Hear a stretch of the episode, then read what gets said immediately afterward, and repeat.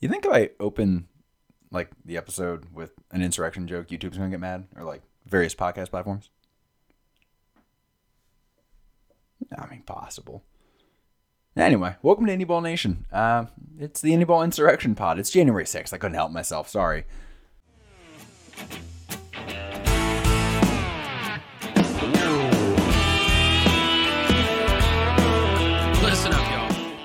That's right. Welcome back to Indy Ball Nation. Thank you for all the good feedback on episode one. It went well. That went well. I expected this to be a shut down by now, and we're still here. Good job, squad. We all stuck together. We got through it together. Uh, I'm taking all the feedback under consideration as always. As always, I'm trying to get to all the comments on social media. I'm not that important. I feel weird if I if I miss a comment back. I feel like I ignored somebody. I feel terrible about that. I'll lose sleep. Huh. It seems like I don't care about people. I do. You uh, you don't cover any ball if you don't care about people. So I stress about that a little bit. So I'll try. If I miss your comment, sorry, that's on me. I try though. Um, other things relevant. Notice the volume issue last week. It's because I like to wander. And if you're if you're watching on YouTube, you know it's a fidgety situation. I'm doing my best. Um, it's not good. I this went to prep school for three years. Think about it. Didn't didn't go well at all. You know what happened after three years? They gave me a piece of paper. Did I graduate? No, they just lied. They said, "Yeah, sure, go." So high school will get you out of here. So yeah, yeah, it went, went really well. But beyond that, I talked about podcast platforms there in the beginning. The show is now on Apple Podcasts, and I gotta say, probably by the time you're hearing this, I know it should hopefully just be a few hours. We'll see how YouTube cooperates. Um, but uh, yeah, it should be probably on a few other platforms by then. Uh, but definitely throughout the week, keep an eye out on our social media. I'll be updating like what we got, and uh, maybe I'll update the fancy little graphic that says where to find our social media platforms uh, for Indy Ball Nation, and see if maybe, just maybe, I can fit somewhere like all the different platforms on. Or I'm just gonna say all major pa- podcast platforms because I'm lazy, and that's probably no. That's what I'm gonna do. That's what I'm gonna do. Sorry, probably won't even make the graphic. I'll probably just say it, and then I just hope you get it. If you're listening on a podcast right now, then the problem is solved. If you're watching on YouTube, you're probably a YouTube person. I don't even know why I'm bothering with this anymore. Uh, We're going great. Let's just jump into the news for the week. This is a garbage fire. Frederick, episode two, we're in full garbage fire mode. Terrific work, everybody. Indy Ball Nation, welcome to the vibe. Frederick has announced that Mark Minicozzi is their new manager. That's the headliner. Further info is coming Monday morning at a press conference, and we got questions, bro. We got questions because nothing is clear. They, I mean, if you go to the Frederick Keys website, there's no mention of this team. There's no mention of Mark Minicozzi. So, are they making their own website? Is there a new brand?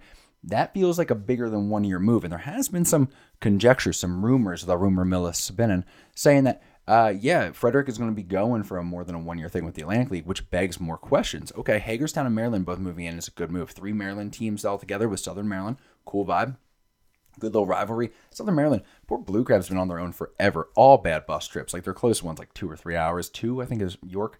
Um, that's a bad look. So I like them getting, you know, some closer competition. Good call by the Atlantic League, if that is what they're doing. I mean, even getting Hagerstown's a step up. But um, yeah, man, uh, I don't know. Frederick would be interesting. Frederick, like, let's say what it is. Frederick got cut from minor league baseball for a reason. So there's that. Positive wasn't fan support. Fan support's always been good. I remember that. I used to work for Wilmington Carolina League. Uh, they always vibed. They always seemed to do fine. Um, Frederick seems to have a good fan base, and I think they have the best attendance in the draft league right now.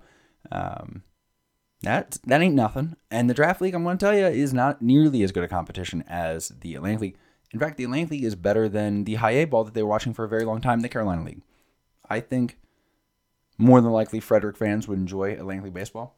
Hopefully, this is where it gets a little you know anxiety producing if we're trying to sell the city of Frederick and their fan base on the idea of Atlantic League baseball. Well, I would really hope this team's not a garbage fire. like, uh, certainly it'll be better than travel team. The Genomes were not a bad team last year. Genomes didn't get many fans last year. Enough. How bad did it go? Well, the owner just sold the team, so that's how bad it went. Um, yeah, so you'll want to keep an eye on that if you're Frederick. Um, we'll talk a little bit more maybe about that. Well, no, I mean, might as well we're talking about now. It'll be interesting. Mark Minicozzi's a good start. We'll, we'll refocus on just the actual like news piece right now and maybe come back to conjecture a little bit later because they do have a press conference, as I said, on Monday morning. Um, Mark has this is team three in three years. Mark, I mean, the GM's got off to a great start. It's not easy. Um, I think it was especially def- difficult probably keeping a team together in Lexington last year because I know it was not an ideal situation for anybody.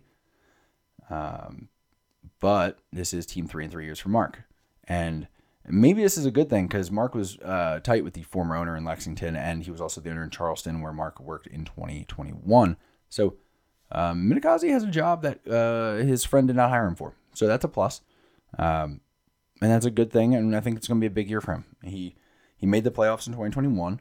He was close. They they made a push, which is impressive for a one year team. Very hard to sign players to a one year team. Um, you know, especially when they're in the genomes. They got those uh, heinous jerseys, but um, Mark he made it work, and I it's going to be very interesting to see what he can do with Frederick. We're going to learn a lot on Monday, and keep in mind it's not just off the field business on Monday. On the field, uh, it's going to be very de- very dependent on how this press conference goes on Monday because they're going to be talking about what the plan is. If they say this is a multi-year plan, if they say that this brand is very legit and they're putting everything into it and they're I mean, they're going to say they're giving it the same effort as the keys, but um, I mean, that's up in the air, right? Uh, what I noticed in Lexington last year was very difficult because you're trying to build up a fan base for the genomes at the time, and you have no one. There's no zero attendance as a baseline. You're not getting season ticket holders back, so we're like trying to give out tickets there. But then you're also trying to get the genomes, you know, brand out there so people get excited about it. But you need to keep the Legends brand strong. You have to keep your existing brand strong because that's where the future money comes. And that's an interesting one. And, and I think it's a very, got to be careful Frederick. Got to be careful, even if this team sticks around and becomes an Atlantic League team and maybe the Keys brand stays, because I think the Keys brand's pretty pretty good. I don't really know that much on that one, but um, I guess we'll see what they name this team. But if if they decide to make that move, I mean, it, they need to be very intentional about how they market it. And if they're trying to lay groundwork for multiple years and uh, the it feels very solid, then I think they'll have an easier time getting team uh, getting players, which is important, and that's going to help the on-field product. I guess would be where I would land the plane there. Um, but eh, I have a hard time not being negative about the Frederick situation until we know exactly what they're going for, because of my experience with and in Lexington last year and seeing what went down, talking to the players and the coaches involved, and boy was it bad. And some of it, of course, was the ownership not knowing what they were doing. But um, man, are there some unique challenges to putting two teams in one ballpark, especially if one's new and one is possibly temporary. Oh my gosh, I don't envy it at all. And okay, what if it is a more than one year plan? Are you keeping the keys brand? Was that due to the keys ticket sales? Was that due? How many openings do you have? Because the other thing we learned was you can only bring down the cost of a ball game, the expense to put it on so much. It, you really couldn't bring it down really past 25k. Putting the lights on, concessions, water, everything you need for that, uh, salary of player, all of that. So even if you know fans got to show up because you're gonna need to at least break even on those games, and even if you cut some staff short in the games that have less attendance, okay, but it's costly, man. So do not envy the position that Frederick is in there, but they seem to have a, they hey, if they want it, they seem to have a plan for it. They took this knowing what happened, I would assume in Lexington last year. So let's give them benefit of the doubt. Let's say they have a plan. They got a good manager with Atlantic League experience and playoff experience. That's a good thing. Experience in really the exact same situation that they're in right now, which I think is fascinating. Um, we're going to move along though because that's not the only front office news in the Atlantic League. Staten Island announced after the news was broken by Ken Rosenthal, by the way, because of course it was. Why would it not be? Like at this point, um, Ken Rosenthal beating me on the beat of the indie ball beat. Hate that, but that's like a New York baseball problem. Long Island doesn't really have that happen anymore because they're so many these indie ball streets. But like a couple times, like national stories have been made of like what Staten Island's up to, and I'm like, bro, like I have a job. Could you not? But Ken Rosenthal beats it to it that uh, Homer Bush will now be replacing Edgardo Alfonzo as manager of Staten Island. Um, Edgardo had to go. That was it. Um, that was not a mystery to those of us around the Atlantic League at the time. There was trouble there from the jump. Um, early on, you might remember, and I'm to blank on the kid's name, which is terrible. I'm to pull up in front of me if you don't mind, my YouTube crowd. Um, but yeah, their their best offensive weapon during a very bad, I mean, a very bad opening to the season. Uh, straight up left. Just had a disagreement over, I think it was team pictures, and homeboy was like, I'm out of here. And that's about when we were like, I don't think this is going very well. Um, but uh, but beyond that too, they also had the weird thing of um, Kacy Clemens. Clemens was the big signing. Of course, getting Roger Clemens kid in there, big deal. People loved it.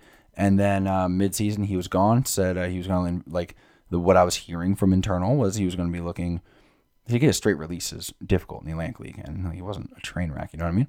But he um. Uh, Kevin Kraus, by the way, was the guy who, uh, after 10 games without in Staten Island, after he was hitting 308, 374, 500, I mean, gross. So, um, but yeah, Clemens, like, all of a sudden he ghosted and then he was playing in Texas. Like, for what, Cleveland? Like, it's it's a tough vibe. There were questions. I heard, you know, he had guys like running, like it's pro baseball. I'm sorry, I don't, I don't like to be the guys like it's pro baseball. Don't run, run your own time, like run on your own time. Uh, be an adult. You don't have to show up and run polls.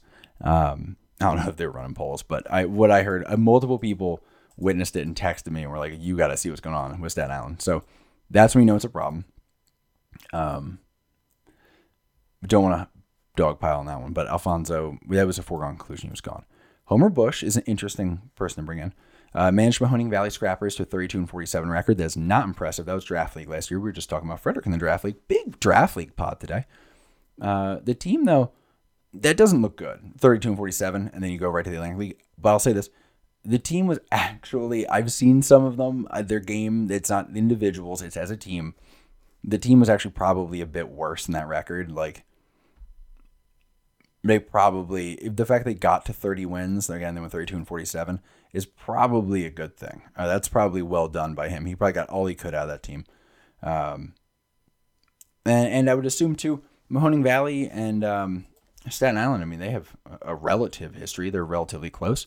Um, I would say I don't think that Staten Island's making the signing blind um, by any means. I mean, they know they don't really. I don't know why I thought they had some sort of like shared relationship, but no, they were with the Indians forever. Um, the RIP Indians. Um, welcome back to the party their guardians. Um, yeah, I, I guess I, I, thought they had more of a connection there, but uh, well, that brings back my sort of valid concern, which was though I do think the team probably did well for what they were. Um, the draft league, which is connected to MLB, is not exactly a pro league. It's a college summer league, and it's it's a fancy college summer league. What's a college summer league?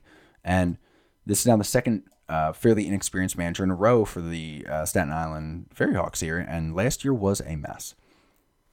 I would have looked probably a little more veteran, even if you're not finding the most cutting edge dude, but one who just brings some like solid,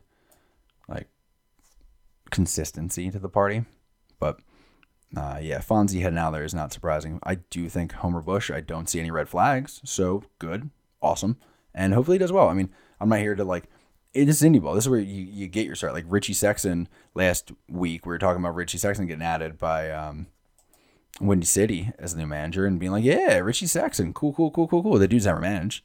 But uh, so it would be hypocritical to sit here and look at Homer Bush and go, I don't know about that when he managed fairly well last year. So it's just it's different. You're dealing with former MLB guys, but I mean Homer Bush is former MLB guy. So you know what? I'm talking myself into this. I'm talking myself into it. I think Homer Bush is probably a good ad. It's a good job. Good job, Ferry Hawks. There you go. Kudos to the Ferry Hawks. I know it was a little rough on you last year. Uh, it was easy. And uh, sorry. Nah, sorry-ish. But uh, yeah, I think good call. Good call by the squad. Um, looking elsewhere around the uh, Atlantic League, might as well. Uh, Lexington added a front office, uh, well, a GM Justin for Ferrarella. Nailed that. I think I nailed that. Justin, if you're watching, which you're not because you've been warned not to watch the show because me and Lexi don't get along, um, tell me if I nailed it. I think I nailed it. Feel pretty good about it. Um, he was the GM of the Sussex County Miners since 2017 by all accounts. He did a very good job. Uh, got them into the Frontier League. Now he's on to other things, which is a choice. Um, yeah, I don't know what to make of that. Best of luck, man. I think he could be. Uh, there's a lot they got to do. Uh, last I heard, they need a lot of renovations on that stadium in Lexington. Hope you're good at balling on a budget, my brother. Um, moving along though, out of that, talking some player news. Let's get on the field, man. Let's have some fun on the field. Uh, Gunnar Kines, who has been dealing. Gunnar Kines has been disgusting this offseason. He's been hanging out in Perth, Australia, dealing it for the Perth Heat. And it was just announced that he will be re signing this year with the Gastonia Honey Hunters. That's a great move by them to bring him back in good piece of a potential second run back to the playoffs for Gastonia. He only pitched seven innings for them this year, but he was gross in those seven innings, nine Ks and seven. Now he is in Australia, 41 and two thirds innings with 41 Ks. Be nasty. He has how many hits? How many hits has he allowed? 33 hits and 41 and two thirds. Disgusting. Gunnar Kines, disgusting. I'm amazed you're allowed in Australia with that kind of arm. They don't let you bear arms out there. They're not one of those countries. But my man's bearing arms and slanging it, so good for him. Uh, I, I, don't have projections up for him. Uh, I will have projections for a couple of guys coming up. Um, I'm going to try as I can when players come up in uh, the podcast episodes or sorry, podcast, YouTube show, whatever show episodes. We're going to go with for now, and uh, I'm going to be trying my very best to have projections ready to rock for guys, but I made that decision fairly late in the game today, and then the day got busy, as I've been over twice now. So we're all just going to be cool about these things, and uh, so I only have projections for a few guys. But if we are looking big picture here, I will have projections for every player, just about, and uh, with that for every team, and we'll be going that over uh, season previews as opening days approach. So look forward to that, and as I said, I'll touch on them as guys get signed and things like that. Moving to the American Association. Yeah, we're having a beverage, by the way, over here, so don't mind me. Uh, it's a Friday night, and we're talking indie ball, so why would I not? Okay, so talking American Association, a couple notable signings. Um, actually, the first two are the guys I have projections for because I was just interested, so I went with it. Um, it, it Cleburne brought in uh, Gersel Pitre. I want to say Gersel. Uh, they said he was an outfielder in the uh, signing announcement. I yeah, he's played four games, I think, of outfield in like Venezuelan Winter League, and that's it. That's the only outfield. He's played like shortstop and catcher a lot. So uh, I think he's played catcher a lot, is what I'll say. Um, I don't think he's actually, I don't know if he's played shortstop, but I think it was, he played first base and catcher. I don't know my shortstop in my head, but um, yeah, I don't know. That's, it was interesting when I say that. So I guess they're playing on him being an outfielder though. He has not played outside of Venezuela in the Venezuelan Winter League since 2019. But he's almost always been a solid hitter. I mean, he's got a 940 OPS in Venezuela this winter, which is saying something, man. It's, it's a good that's a good outing. That's if you're doing well in Venezuela, you should do well in the American Association. Um, but here's the problem: he doesn't play much. Uh, he's played less than half of his team's games, and, and I think that's fascinating to say the least. Um, he's only topped 60 games once in nine pro seasons. I think it was 2017 last time he hit 50 games. So yeah. It, interesting. It is a little difficult because he hasn't been outside the Venezuelan Winter League in a while. Uh, it's a it's a league with some good top level talent, and that can stick around the bench for a while. But um, I'd assume it can't be health that often. So maybe uh, I don't know. I'm not seeing him in the cage. You know what I'm saying? Seeing him on the field, he's doing well, but um, there might be a reason he's on the bench. But that leads us to, I mean, the question of. Uh, I mean, with well, with that in the American Association for tracking the roster rules, we can only have so many quote veteran players who have played uh, so many seasons. Uh, not all seasons count as a season. You have to play a certain number of games, have a certain number of at bats. It's seventy five at bats, I believe. Um, and he's, I think he still might not count as a veteran spot for Cleburne, which is a good get for them if that's the case. Um, however, projections they, they like him. The projections say he could be a, a baller in the American Association, but they also can't predict him to play more than 40 games because how could you at this point? So it's going to be something to watch. Uh, see how he comes in, uh, what shape he's in, and um, I assume he'd be human shaped, but you know, like fitness level. Um, I think it'll be kind of interesting to see how that goes and uh, see if he does seem like he's the kind of guy who can play a full season. Maybe this is a show me season, which is a big deal. That's a good place to do it. It's an indie ball, especially the American Association. The other notable signing from Cleburne is Engelb Vielma. Nailed that. Um, he didn't play much last year, but he has looked good in Venezuela and projects as like a 250-ish hitter with not much pop, likely not a top-of-the-line starter in the middle infield, uh, but he should be a ser- serviceable option for Cleburne. Uh, he's a cup of coffee guy, by the way. Six MLB games, one hit. Can't take that from him. Love it for him. We love that for the way. Love a cup of coffee guy here, man. It's a specialty. Uh, Eli Villanueva, cup of coffee guy, by the way. Facts. That's like one of my favorites to touch indie ball lately.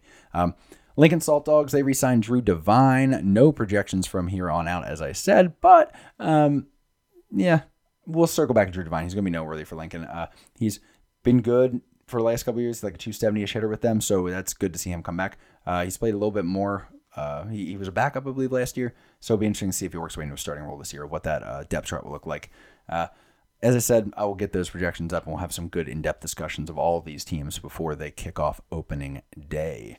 Um, also, uh, when it comes to projections, by the way, I'm considering doing a side episode for my nerdy people here that want to know how to do indie ball projections because it's a garbage fire. So I think we could do a fun little episode on that. So we're gonna do a little side one, like a Wednesday drop, maybe. Uh, keep me in the loop if you want to see that. We're gonna switch it up though. Heading out of the American Association to the Frontier League. The Ottawa Titans re-signed outfielder Jake Sanford, uh, and then yesterday the Washington Wild Things re-signed 2022 Rookie of the Year Kobe Foster. Uh, Kobe, that's a good thing to see him come back. I mean, that was kind of, I think no one's surprised by that, but it's good to officially hear with guys like that. Uh, uh, he didn't play a lot of games last year, but it is always you know curious to see if he's going to get picked up by somebody after the year he had in the Frontier. In the Pioneer League, Lamar Sparks, he was acquired by the Milwaukee Brewers. Uh, he was a Missoula paddlehead. God, I love paddlehead's name. It's amazing. But uh, yeah, they've had a couple guys signed recently, so it's good for them, uh, I think. Or else I just keep seeing the same news over and over again. Looking at our final topic before we get into sort of the, uh, I guess, the main discussion that we're into, and then we call it a day here. Uh, it's the interesting thing across my radar, and, and it's been tough to gather all the details because the leagues aren't super open about it. But from what I've gathered, here's what I've got. Uh, in the past, it's been a little bit inconsistent between leagues and it's sort of varied year to year about what the policy is for contract purchasing because an MLB team, if they want an indie ball player who's on an indie ball roster, they have to purchase that player's uh, rights, that contract, off of the indie ball team. Uh, it, during the offseason, I think it's like 15K just about across the board. Not sure what the Pioneers up to, but I think it's about 15K to get a player during the season. Uh, during the offseason, though, uh, it seems to be, it's fluctuated in the past, but now this year, across the four partner leagues, the Pioneer, Frontier, Atlantic, and American, uh, it would seem that they have now sort of a solidified, uh, you do have to purchase that contract policy, and there's a sort of likely, from what I've heard, at least in a couple leagues, and I again piecing together. Some leagues are forward about different parts of this, and others are forward about other parts, and you got to kind of combine here. But uh, the details I'm getting are there's definitely sort of tiered structures that exist, and depending on when a guy's contract is purchased during the offseason, there's a different price for it. And then uh, if they decide to keep the player and they don't cut him during camp, then uh, the player they pay out like the rest of the 15k, like whatever else is there. Um, that seems pretty solid across the leagues in some form. Uh, but it is interesting, and I would say it is interesting one because okay, like it's always nice if you can you know reduce the boundaries to signing a player. That is good for the player. Uh, is that good for the bottom line of the team? Arguable, but I would say long term, I think it comes out in the wash. If not, it's better for the team to have players getting signed because then more players want to come to you and fans want to come, and uh, down the rabbit hole that goes. However, uh, I'm more interested looking forward, as I touched on in episode one, that not everyone loves MLB's involvement in the, uh, as they would call them, the partner leagues. And it's fascinating to see MLB can just, because this is the interesting news. Sorry, I should have led with it. Buried the lead, Ryan. What is said is that MLB was the one who said, yeah, we really like this to be the case. And, and there was some reasoning behind it. I actually got the reasoning from three different people, and it was a little different every time. So who knows? It could be whispered down the lane. It could be different people being told different things. It could be MLB telling people different things uh, based on who they're trying to bring into uh, their line of thinking. But it's probably just you know miscommunication, different understanding of what's going on.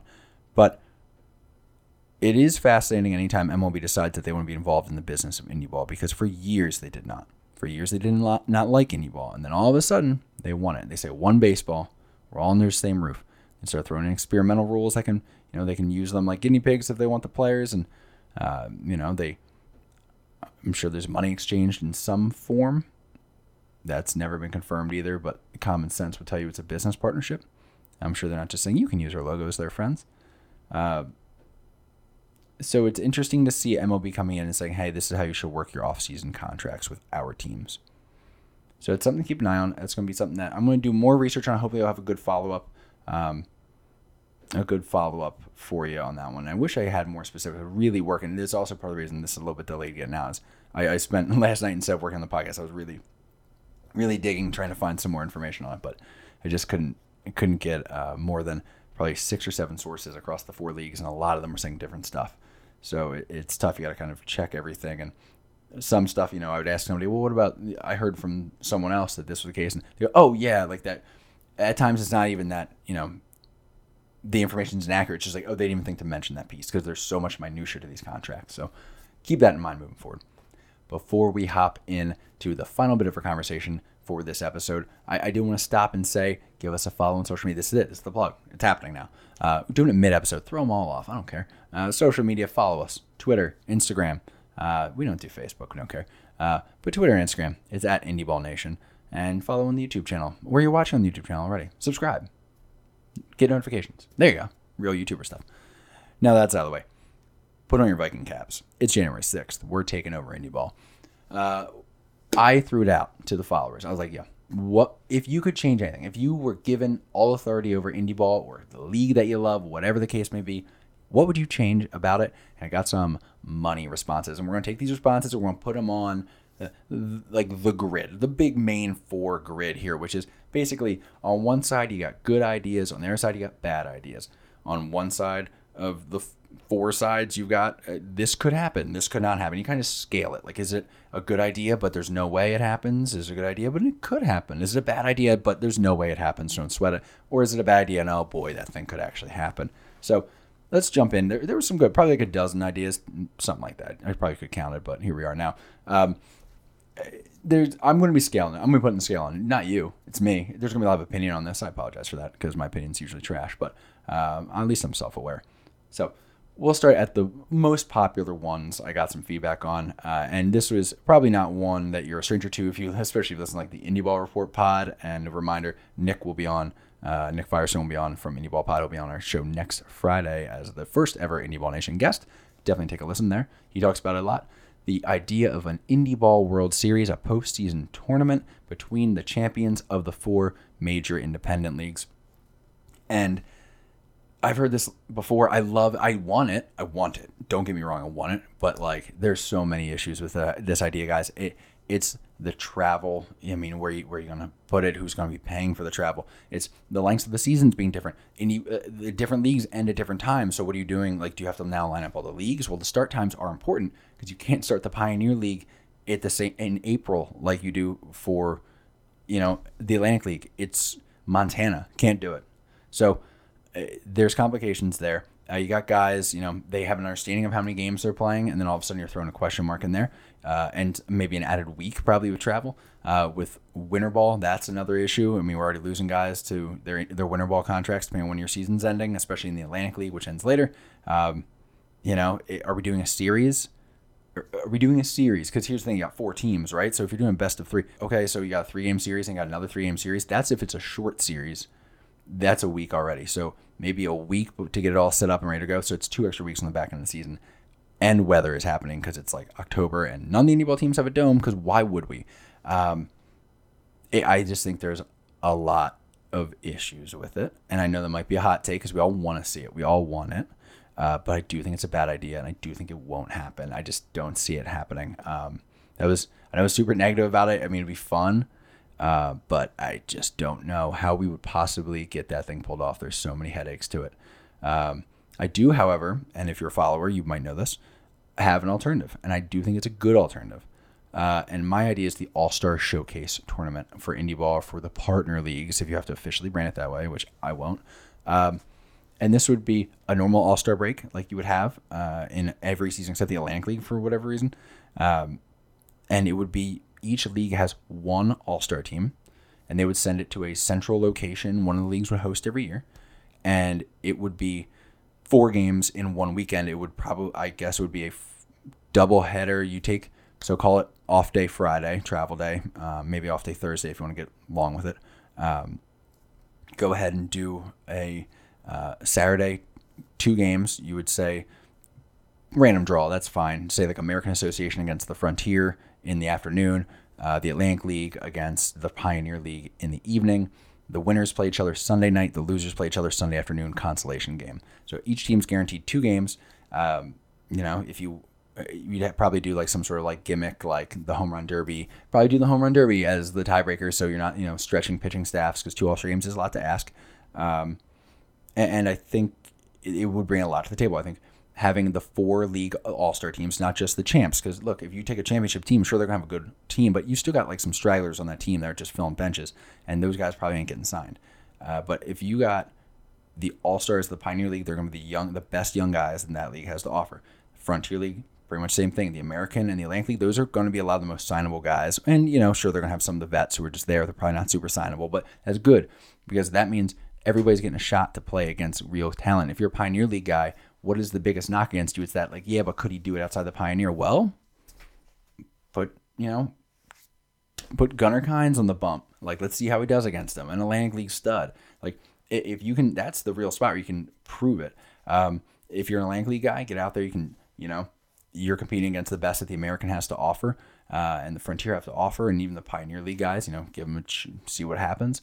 I think it would bring a lot to the table. I think the marketing of it is a lot clearer, having to explain to whatever market is hosting, whatever city is hosting, like, well, there's four indie leagues and they all have like these champions, and all the champions come here, and it's cold, but please come out. I think it's far more, you know, I think it's clearer to be like, we got the four all star teams of these four leagues. They're playing each other. Come check it. Uh, I think if you're a scout, it's a all of a sudden becomes something that you really want to see because all these great players are in one spot. You got about 100 ball. You figure 25 a roster. You got 100 guys there who are some of the best indie ball players out there. Um, and, and I think there'd be plenty of action. I think it's a good ticket to sell, and you could sell like packages for it. I think it's. I think there's potential there. There are issues. Cost and revenue split. Teams within leagues can agree on cost and revenue split, like without drama. I, I think it will probably be it would be a headache with four leagues trying to do it. Um, it's a gamble for the better leagues. If you're the Atlantic League or the American Association, what do you really have to gain, especially the Atlantic League, who's always been able to be like, we're the best league? Well, now if the American Association comes in and punks you with their All Stars, well, maybe not. If you get upset by the Pioneer League because like guys got a hot day on the bump and like you guys can't get it going, you just had a weird travel day. It, yeah, like it could really hurt. You could argue it hurts the brand a bit. Um, so that's something to consider. I could see leagues not liking that for sure. If you're the Pioneer, you're running the risk of getting run sure we don't expect you to win, but like that's cool because like if you pull the upset, sick. But you could get run, man, and it could, you know, I could see them not liking that. So that is something to keep in mind. And for that reason, I also think, you know, I think that is a good idea, uh, but I also don't see that one happening, unfortunately. But something to keep in mind if you know they ever have the opportunity to do something like that. I like the Indie Ball Partner League All Star Showcase idea, uh, All Star Showcase weekend, brand it however you want, but branded Partner League, whatever. Semantics moving right along. Indie ball rankings. We on it. Already on it. We're gonna have hopefully we're gonna have a vote. We're gonna have some like people close to the the to all the leagues. Uh, it's gonna be a smaller thing, and as a couple seasons go on, we're gonna sort of grow our voter base to have good representation across the board. That representation is gonna be kind of general, like people who know each league really well, and then it's gonna have to be more like hopefully down to like the team level, like somebody kind of around each team or involved with each team. Um, I also have been cooking up like a sort of possible BCS style ranking. Yeah, remember the BCS? Um, explain it like more of like an equation, like based on how you do what your ranking would be. Um, I posted like a sample of what it would look like based on just last season, not like weighted for like the most recent, whatever. People talked about a lot and people were not happy about it. Love it for me and for them, whatever. But um, it, there were some people who were like, no, you can't compare teams in different leagues. Yes, you absolutely can. In fact, it is easy. It's easy to. We can compare teams in different eras. We have stats for that, actually. We have numbers for it. That's what OPS Plus is for. That's uh, ERA Plus. That's what it's for. We can compare players from every era. We can compare, absolutely then compare them to other leagues. If you're signing one guy in one league into another, then you are also projecting what he's going to do in this league. So if you can do that, you can, of course, compare the teams and rank them. Um, yeah, I mean, if I recall, the big question mark was where did Missoula end up? Probably 17 ish. That's not bad for a Pioneer League team. That's in the top 20. It's sick. Uh, so keep an eye on that one. Good idea and possible, uh, and very likely because it's happening right now. um, keeping looking promotion relegation fun idea love that concept um, like i guess what you win the american you go to the atlantic you are bottom of the atlantic you go to the american cool um, fun idea bad idea bad idea. It like let's for a number of reasons, business concerns. Yeah, you're a Atlantic League team now. You're trying to sign like a sponsorship deal, but like you're trying to get the city on board with some project you have. But like oh, next year, you could be like a couple bad seasons, you could be a Frontier League team. Very different situation. That's not as bad, but like if you're a Frontier League and you end up in the Pioneer, that doesn't work. Everyone's out west. What about the travel cost? So it doesn't work. Roster rules are all different, which is kind of fun, but that's a headache if you're doing that. People wouldn't get what the hell is going on. You know what I mean? Like people would be like, people can barely understand indie ball they're not going to get the relegation thing. Like, oh, now like Missoula plays in New Jersey five times a year. Like, why? That's fun. Like, no one's going to follow it. Like, if the team's bad, certainly no one's showing up, like, wondering how the relegation standings are going. No shot. So, yeah, nah, I love it, but no, that's a bad idea and it's not going to happen. Uh, getting rid of the third strike rule, I think that was suggested by the Aussie King himself, Todd Van Steensel. G'd out. Um, initial, the drop third strike rule, if you're familiar, it's you got to catch a third strike. If not, you got to throw it uh, down to first and get the guy out uh, if you're the catcher. Bold choice. Um, the rule, if you look, if you're trying to justify the rule, it uh, there isn't one. There has never been a good justification for the rule. Um, the rule dates back to the 1845 Knickerbocker rules, uh, which were drawn up for the game of baseball, the new game of baseball. Um, I, believe at that time, was that the first ever version of the game where the pitcher wasn't trying to get the hitter to hit the ball and put it in play? Um, but yeah, it, the game essentially there was the concept of you had to have like a, a the end of an out was the ball being caught. Like it would always have to end no matter what. The ball had to be caught to like punctuate an out. But that wasn't even the basis of the rule necessarily. That was from a German game um, by the same name, if I recall. I think it was also named like baseball, some version of baseball. And um, yeah, they it was uh, they just took that. Like they just took they were like, "Oh yeah, that rule." And because in that game you have to like catch it to make it out, that's also what we do here. And now it's a rule. It's 2020. It is almost 200 years later and that's the rule off of the Knickerbocker rules for baseball. So, I, there's no reason for it. I think it's a good idea to get rid of it. It's dumb. It makes no sense. And it's actually possible. Wouldn't change anything. Stats would not remarkably change. Wouldn't be like, well, that was in the drop third strike era. No, that would not happen. So no, get rid of it. It's so stupid. It would convene. Now you got guys run down to first. That's a high injury play for first baseman too. If you're talking safety, if we're expanding bases, mm, pull it. That rule's dumb. Uh, move right along. Um, more than anything, uh, this this was. More than anything, I want I would want the publicly available Statcast data to be put on a Fangraph Savant type site. That's a great call. I believe multiple people sent me that. That was probably the most popular one, other than the usual Indie Ball World Series. Uh, I believe that was from the Honey Set on Twitter. I agree completely. Um, I'm still acquainting myself to other leagues. I assume the American has Statcast data of some sort, or at least tracking data. Um, I know the Atlantic League does. And you guys remember the auto the the RoboZone? Yeah, you remember. Uh, so they had the ball tracking going on. Uh, Frontier, I don't know. Pioneer, I don't know. I'll have to ask around that one. But point being, none of them have it publicly available, which sucks. Uh, one, it's actually very difficult for the players to even get it. Like I have, if you go to my Instagram, I literally have an instruction for how to like you have to like hack the URL, like switch what the URL is, like from an MLB game with Statcast on Baseball Savant, and like take the game code from an Atlantic League game on the Atlantic League website and put it in the URL, and then it's why what are we doing here? Like it's it's a very strange thing. Um, it, so it's just bizarre that whole process and you there's no easy way to sort that data. You can get game by game data. So if you're trying to do like game packs or like data packs for people um, you don't got it. I know um, there's the other data company. I'm going to forget their name. Um, whatever. Oh i'm going to forget them base Yakkertech that's the one. Yakkertech's doing something but like they've been doing something you know what i mean? So like do it or don't I guess they've been talking about getting into parks forever, but I haven't seen them much.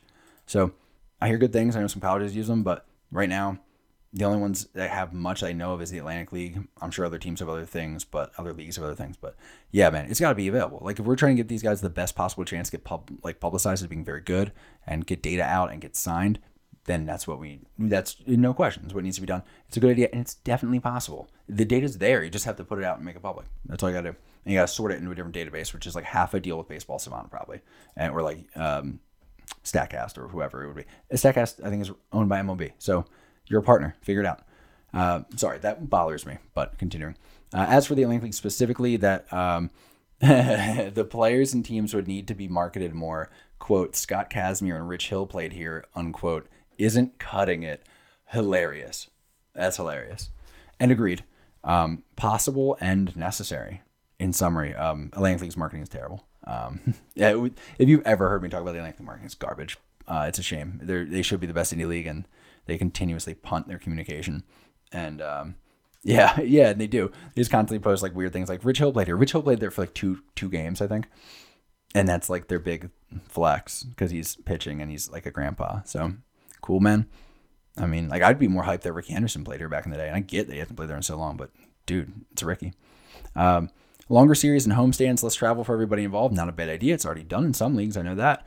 Um, don't love everything about a long series. I don't love if you're the first pitcher, you have to pitch against the same team twice in a week in game six. That sucks.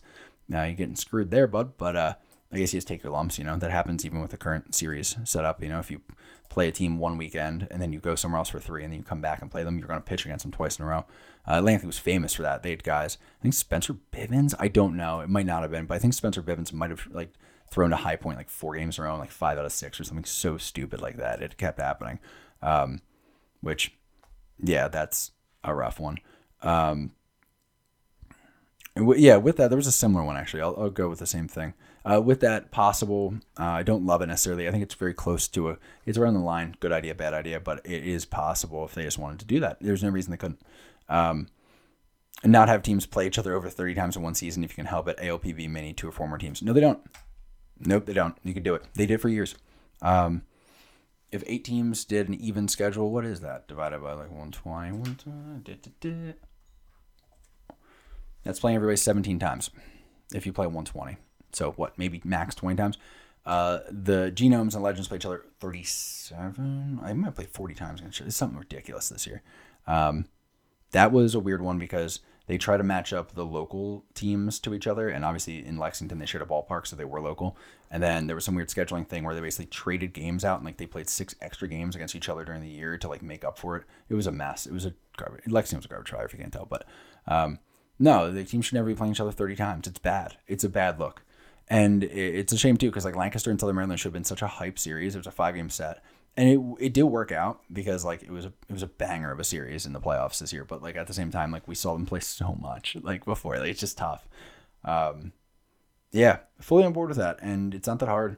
Uh, in the Lankley's defense, by the way, uh, it people last year did not like the schedule when it came out. They paid something like ten grand to do it. They got on board with uh, what is it? Johns Hopkins, I think, has like the schedule making program that they run for a bunch of leagues, and uh, they did it this year it's a theirs is uh, if I recall it's like preference based where you basically put in you have like a number of like points or chips you kind of put in on different dates you want games and then it decides who gets what home games and then it makes the schedule in a way that's not a garbage fire. Uh, this one last year had like a lot of weird stuff, like a team playing in Long Island and then in Lexington, then back in Long Island. It's like, why would you ever do that? Uh, longest, it's like a 13 hour drive or something stupid. So, yeah, that was not necessarily the league's fault. I, they put their faith in the wrong person with that, which is their fault. But it's easy to jump on them for what happened there. I do need to check the schedule a little bit better because I'm sure they have something close to it this year, but they are getting better, to be fair. Moving back, we're sort of finishing out the last couple here. Um, get rid of the passed ball rule. Oh, we're back to the Atlantic League. Yeah, no, that's got to go. The if you don't know, the Atlantic League, I think still might have. Again, they haven't announced what the rule changes are for this coming year, but the dumbest of the experimental rules. The if it's passed ball or just any pitch, you can just steal first. No, uh, players hate it. Um, no one does it. And if I'm honest, like I never understood it. It kind of poked a hole in a lot of things where they're like, these are the possible future rules and it's important to test. But that was never going to be approved by MLB Player Association. It doesn't make any common sense. So if that's not ever going to be approved, then why are we doing this? Like, what is this charade? That bothers me. Um, that bothers a lot of people. Uh, so hopefully that goes away. Good idea, very possible. Just tell them no. Yeah, just tell them no. Uh, no more turf mounds. Hate it. They're bad, dangerous. They fall apart. Some guys, you know, they like use that unnatural surface to like increase the amount of torque they're getting. So you got dudes who just deal off turf mounds. Um, dudes, I've seen guys roll out in like metal spikes, just tear that thing up even worse than of course they already do. It just doesn't belong on pro, on pro mounts. There's like the you know field playing some amateur ball, you got to get a mound out there that's like consistent solid. Sure, but like it just doesn't hold up to pro mounds. It doesn't that wear, that force that goes into it from a pro pitcher, dude. Lexington had what? Um, JJ Hoover out there, the big dog, on the turf mound. He busted that thing in a day. It just isn't designed for that. Like you got to really manicure it. I one I've heard is High Point apparently does a very good job manicuring their turf mound. That's cool. Um, I just don't see it as a good idea, and I don't think people like it. I think it increases pit, the injury rate. Again, if you take good care of it, perhaps it doesn't, but we know about dirt. We know all about dirt. It's a solid. It's it's, it's we know like we've played it. We've played on it forever. A turf field with dirt. I understand you can't move it to do your concert. Tough. Mark out around it.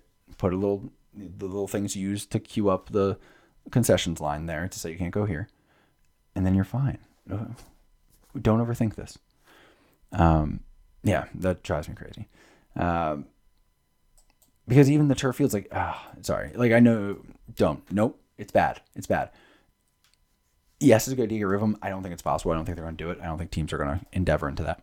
Um, comment uh, this one here. I mean, not much to add to it. We'll put major focus into major into former MLB players' immediate access to be signed by clubs. Uh, pushing for heavier exposure of like potential MO former MLB guys who could be signed. I get that. I track that, but I understand it could be tough to like market. I guess it's a little tough to like market like guys who could sign here because every time that they don't, it's like oh they didn't, and that's like kind of becomes a tough sell. But when a guy like Julio Teheran, who this guy mentions, uh, you know, that struck a lot of people like, whoa, we didn't even know that was on the table as an option when he went to Staten Island last year. Um, so that's definitely a big deal. Um, yeah, I think it's a good thought. Uh, add a team in Frederick, Maryland, and take the league by storm in 2023. I believe that was from Andrew Klein, Frederick's GM, and I think baseball ops for both Frederick teams. Crazy undertaking from him. Uh, I hope you do. Uh, are you staying? We want to know. People want to know. The room mill is spinning, Andrew. Uh, we would love to know what's going on, Frederick, long term. Frederick to the ALPB is a good idea. It's a good market. Also possible that considering the league could easily gain or even lose a team. So like, because you know, if you add Frederick, well, you're back to you got Hagerstown. Now you have an odd number of teams again. What's there's a problem there? Not necessarily. Um, it's they might be losing or gaining another team soon. There's a lot of rumors around that. Different conversation, different day. Uh, but uh, of course, the marketing branding concerns I brought up early in the show. But that's that. As for winning the whole thing, taking the whole taking the league by storm, whatever, possible but unlikely. The Atlantic League is super tough. It is very difficult to come in from outside and get it done. Um, Lexington did that, but Lexington also had you know that was a very different team that year, and they had some advantages with Brandon Phillips in town. Um, teams, you know, a lot of the teams that start out in the Atlantic League are awful and they're garbage fires. Uh, season one, Gastonia. Season one, Staten Island. Season one, High Point was good. So, you know, it depends. It's it's quite the undertaking though. Um, yeah, I think that's it. You guys did a good, uh, good ideas, man. Love that from you. I'm definitely gonna do that again. I'm definitely gonna ask you your opinion more. Um, yeah, successful day of planning what we're going to do when we take over Indie Ball. So now, get your Viking helmet on and uh, storm your local Indie Ball capital. I wonder what that would be. I should have asked. I should have asked that. Stupid. Drop in the comments. Tell me what you think the Indie Ball capital is. Shoot that shot. Try not to get on a list. I may not have a lot, but I love what I got. A 4x4 and a good fishing spot. Hope this time my card won't decline.